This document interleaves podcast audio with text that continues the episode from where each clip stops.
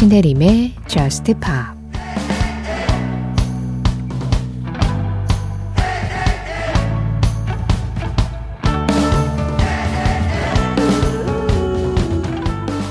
밤을 새우면서 스스로 괜찮다고 말해. 넌 그 누구보다 보기 힘든 사람이니까. 레코드를 틀고 우리 노래가 나오길 기다려. 매일 밤 난 너의 영혼과 춤추고 있어.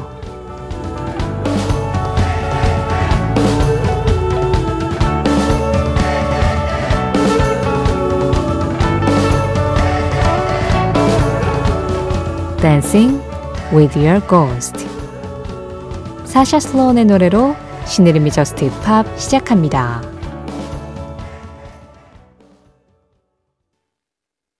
신혜림의 저스트 팝 시작했습니다. 오늘은 사샤 슬론, 지금은 활동명을 사샤 알렉스 슬론으로 풀네임으로 하고 있죠. 사샤 슬론의 Dancing with Your Ghost, 이어진 노래는 Night Traveler의 Late Night Radio였어요. 깊은 밤의 라디오, 저스트 팝에 잘 찾아오셨습니다.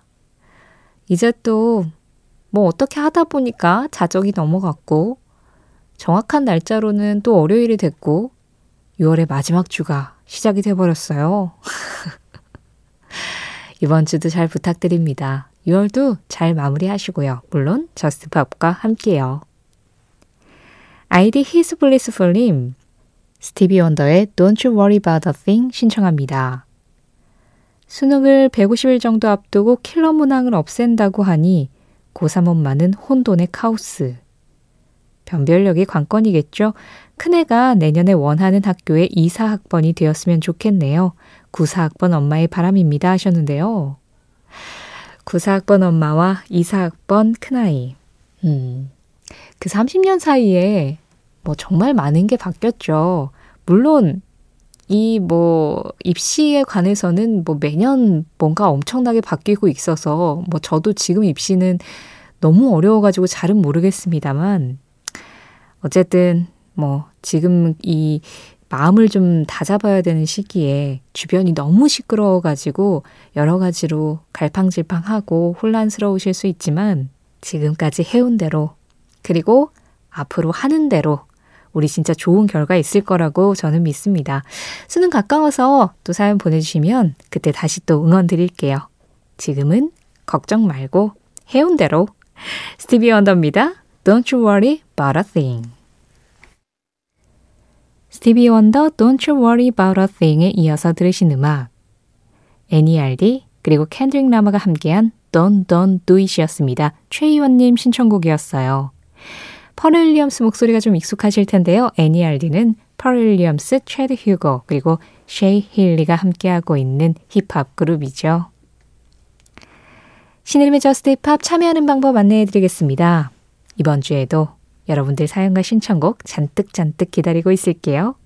문자 샵 팔천 번으로 보내주세요. 짧은 문자에 오십 원, 긴 문자와 사진에 백 원의 정보 이용료 들어갑니다. 스마트 라디오 미니로 들으실 때 미니 메시지 이용하시는 건 무료고요. 신혜림의 저스트팝 홈페이지 사연과 신청곡 게시판으로 오시면 방송시간 상관없이 언제든지 게시판 이용하실 수 있고요. 공식 에스엔에스도 열려 있습니다. 인별그램 엠비씨 저스트팝으로 찾아오세요. 그날그날 방송 내용 피드로 올리고 있고요. 거기에 댓글로 간단하게 참여해 주시는 거 환영하고 있습니다. 아이디 봄의 제전님이 락시트의 Listen to Your Heart라는 노래 있잖아요. 이 곡의 스페인어 버전을 신청해 주셨어요. 락시트가 구십육 년도에 본인들의 그 음악을 스페인어로 다시 부른 앨범을 한 장 냈었거든요. 거기에 들어있었던 곡인데, Listen to your heart는 스페인어로 Habla el corazón으로 바뀌었습니다. 그런데 원곡의 제목은 Listen to your heart잖아요. 너의 마음을 들어라. 근데 스페인어는 Habla는 말하다예요. corazón은 하트, 마음이고. 그러니까 너의 마음을 말해봐. Talk to your heart로 바뀐 거죠. 스페인어로 듣다는 escucha거든요. 근데 Habla가 삼음절이고 escucha는 사음절이잖아요. 아마 번안을 하는 과정에서 멜로디에 가사를 붙여야 되니까 이 음절 하나 차이가 되게 크고 발음도 차이가 좀 있고 이 노래를 하기에 좀 더 좋은 음절과 발음을 찾다가 이 Habla el corazón, 너의 마음을 말해봐로 이 제목과 그 가사를 바꾼 게 아닌가라고 저는 생각을 합니다. 그런데 내 마음을 들어보려면 일단 내 마음을 말하는 것부터 시작을 하는 게 맞기도 하죠. 그래서 Talk to your heart나 Listen to your heart나 결과론적으로 의미는 다 통한다고 생각을 해요. 락시트의 Listen to your heart, 이 노래 스페인어 버전으로 들어보겠습니다. Habla el corazón.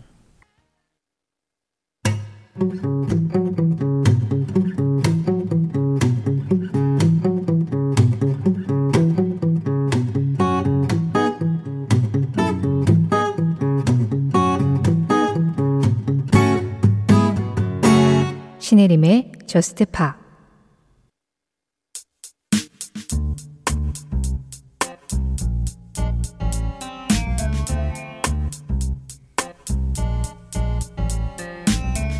월요일의 미션, 조나스 브라더스.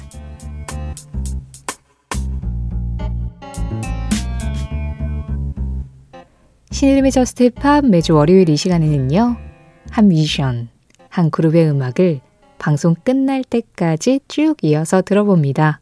월요일의 미션, 오늘의 미션은 조나스 브라더스예요. 지난주에 에이제이알을 하면서 최초로 월요일의 미션 예고를 드렸죠. 형제로 구성된 삼인조 밴드 에이제이알, 그리고 그전에는 조나스 브라더스가 있었고 그전에는 헨슨이 있었다. 자, 조나스 브라더스도 지금 굉장히 활발하게 활동을 하고 있는 그런 그룹인데 뭔가 훅 뛰어넘고 에이제이알을 소개를 한 것 같아서 조나스 브라더스, 오늘 월요일의 뮤지션에서 함께 하겠습니다. 조나스 브라더스가 데뷔를 한 건 이천오년이었어요. 그때 당시에 맏형인 케빈 조나스만 이십대였고 둘째 조 조나스와 셋째 닉 조나스는 모두 십대였죠. 어, 어릴 때부터 뭐 같이 형제들이 노래도 만들고 노래도 하고 막 그랬었는데 이 조나스 브라더스가 만든 노래 한 곡을 레코드사 사장이 듣게 되면서 계약을 하자, 이렇게 돼가지고 조나스 브라더스가 데뷔를 하게 되죠. 원래는 그 그룹 이름이 조나스 브라더스가 아니라 Sons of Jonas였다고 해요. 이것도 맞는 말이죠. 조나스의 아들들, 아버지 성이 조나스일 테니까요. 그런데 좀 더 간단한 이름이 어울리겠다 싶었는지 조나스 브라더스로 바꿔서 데뷔를 했고요. 그때 당시에 디즈니 채널에 출연을 하면서 많은 인기를 얻게 됩니다. 지난주에 에이제이알도 유난히 초등학생들이 에이제이알 노래를 좋아한다라고 말씀드렸는데 조나스 브라더스도 데뷔 당시에는 십대들이 아주 열정적인 지지를 받았었죠. 그래서 그때 조나스 브라더스 앨범 판매량이 대부분 십대에 몰려 있었고 그럼에도 또 굉장했다고 합니다. 이천육년에 정규 일집을 앨범을 냈었고요. 그리고 그 이후로 한 세 장 정도, 세, 네 장 정도의 앨범까지는 전형적인 틴락의 스타일을 들려주고 있어요. 그래서 오히려 지금 하고 있는 조나스 브라더스의 음악에 비해서 좀 더 강한 느낌이 있습니다.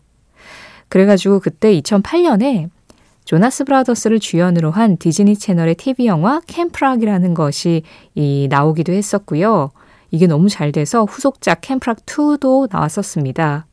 조나스 브라더스가 정말 락의 기반을 두고 있는 밴드였다라는 걸 이 초창기 커리어에서 확실하게 알 수 있는데요.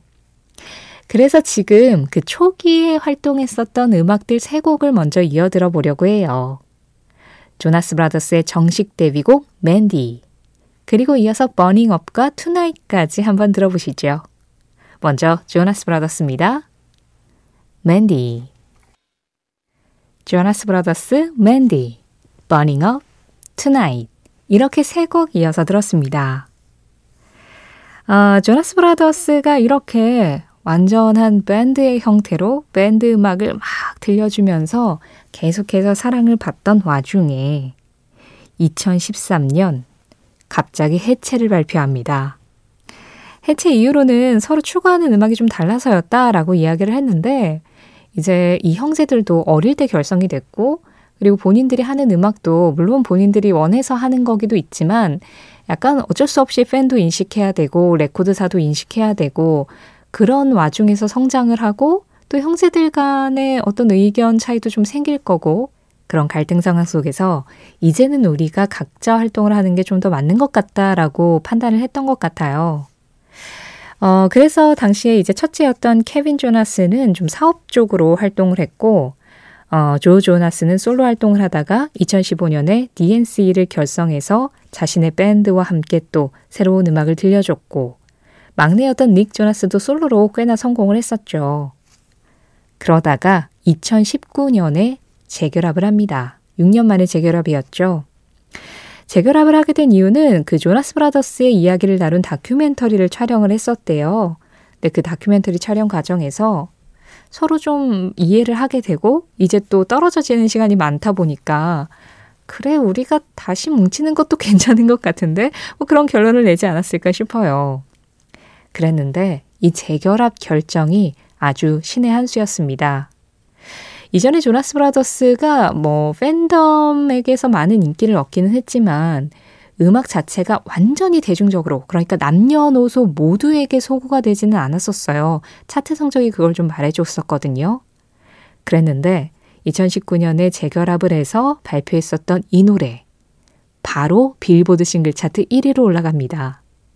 재결합 이후부터는 정통 락보다는 좀 더 팝적인 스타일을 많이 섞어서 디 엔 씨나 아니면 솔로 활동으로 들려줬던 음악들과 조나스 브라더스의 스타일을 섞은 그런 음악들을 가지고 돌아왔거든요. 그래서 돌아오자마자 빌보드 일 위를 차지했다는 조나스 브라더스의 첫 빌보드 싱글 차트 일 위고 바로 이 노래였습니다. 조나스 브라더스, Sucker. 조나스 브라더스가 재결합 이후에 들려줬던 음악들 Sucker 그리고 Only Human 마지막으로 What a Man Gotta Do까지 세 곡 이어서 들었습니다. 확실히 앞서 들었던 초창기 음악들하고는 색깔이 확연히 달라졌죠. 조금 더 대중적이고 팝적이고 잘 들리고 그러면서도 밴드의 본연의 스타일을 잃지는 않는 그런 분위기의 음악들로 지금 우리와 함께하고 있습니다. 자, 그리고 이맘때쯤 되면 꼭 들어야 되는 음악이 있어요. 사람들이 처음 이 노래를 들었을 때 많은 분들이 웸의 라스트 크리스마스를 떠올렸고요. 저 같은 경우는 그 리듬이나 사운드가 그 베이스, 기본 베이스도 그렇고 다프트 펑크와 줄리안 카사블랑카스가 함께한 인스턴트 크러쉬하고 굉장히 흡사해서 제가 예전에 이 노래 한창 인기 많고 신청 많이 들어올 때 라스트 크리스마스, 인스턴트 크러쉬, 그리고 이 노래까지 한 번에 이어서 들려드린 적이 있었던 걸로 기억하거든요. 조나스 브라더스가 마시멜로우와 같이 협업을 했었던 음악입니다. Live Before You Love Me. 뭐 라스트 크리스마스를 떠오르게 하는 그 덕에 이 노래는 여름의 캐롤이라는 수식어를 얻기도 했죠. 자, 그 음악 지금 듣겠습니다. 조나스 브라더스, 마시멜로우. Live Before You Love Me. 조나스 브라더스, 마시멜로우. Live Before You Love Me였습니다. 신혜림의 저스트 팝 오늘은 월요일의 미션으로 조나스 브라더스의 음악들 함께 들어봤어요. 조나스 브라더스는 현재까지 여섯 장의 정규앨범을 냈습니다. 이천육 년에 첫 정규앨범을 내서 이천구 년까지 냈고 그리고 잠깐 해체를 했다가 이천십구 년에 앨범으로는 십 년 만에 다시 정규앨범 다섯 번째 앨범을 냈고요. 그리고 지난 오월에 육 집이 나왔습니다. 이천이십삼 년 정규 육 집 앨범에서 Wings, Waffle House, Summer Baby 이런 싱글들이 사랑받았는데요. 지금은 우리 그룹 Tomorrow by Together하고 같이 협업하는 싱글을 준비 중이라고 하더라고요. 여러 가지로 어, 계속해서 앞으로 나아가고 있는 그런 조나스 브라더스 거기에다가 또 새로운 시도까지 또 기대가 되는데요. 자, 오늘 마지막 곡은 이 정규 육 집 앨범에서 여름에 어울리는 음악 Summer Baby 준비했습니다. 이 음악 전해드리면서 인사드릴게요. 오늘 조나스 브라더스하고 조금 한 한 뼘 정도 가까워진 시간이었으면 좋았겠네요. 그리고 또 여름 깊어지면 조나스 브라더스의 음악들이 여름하고 좀 많이 어울려서 아마 저스트팝에서도 자주 들을 수 있지 않을까 합니다. 그 시작을 열 노래 Summer Baby 이 음악 전해드리면서 인사드릴게요. 지금까지 저스트팝이었고요. 저는 신혜림이었습니다.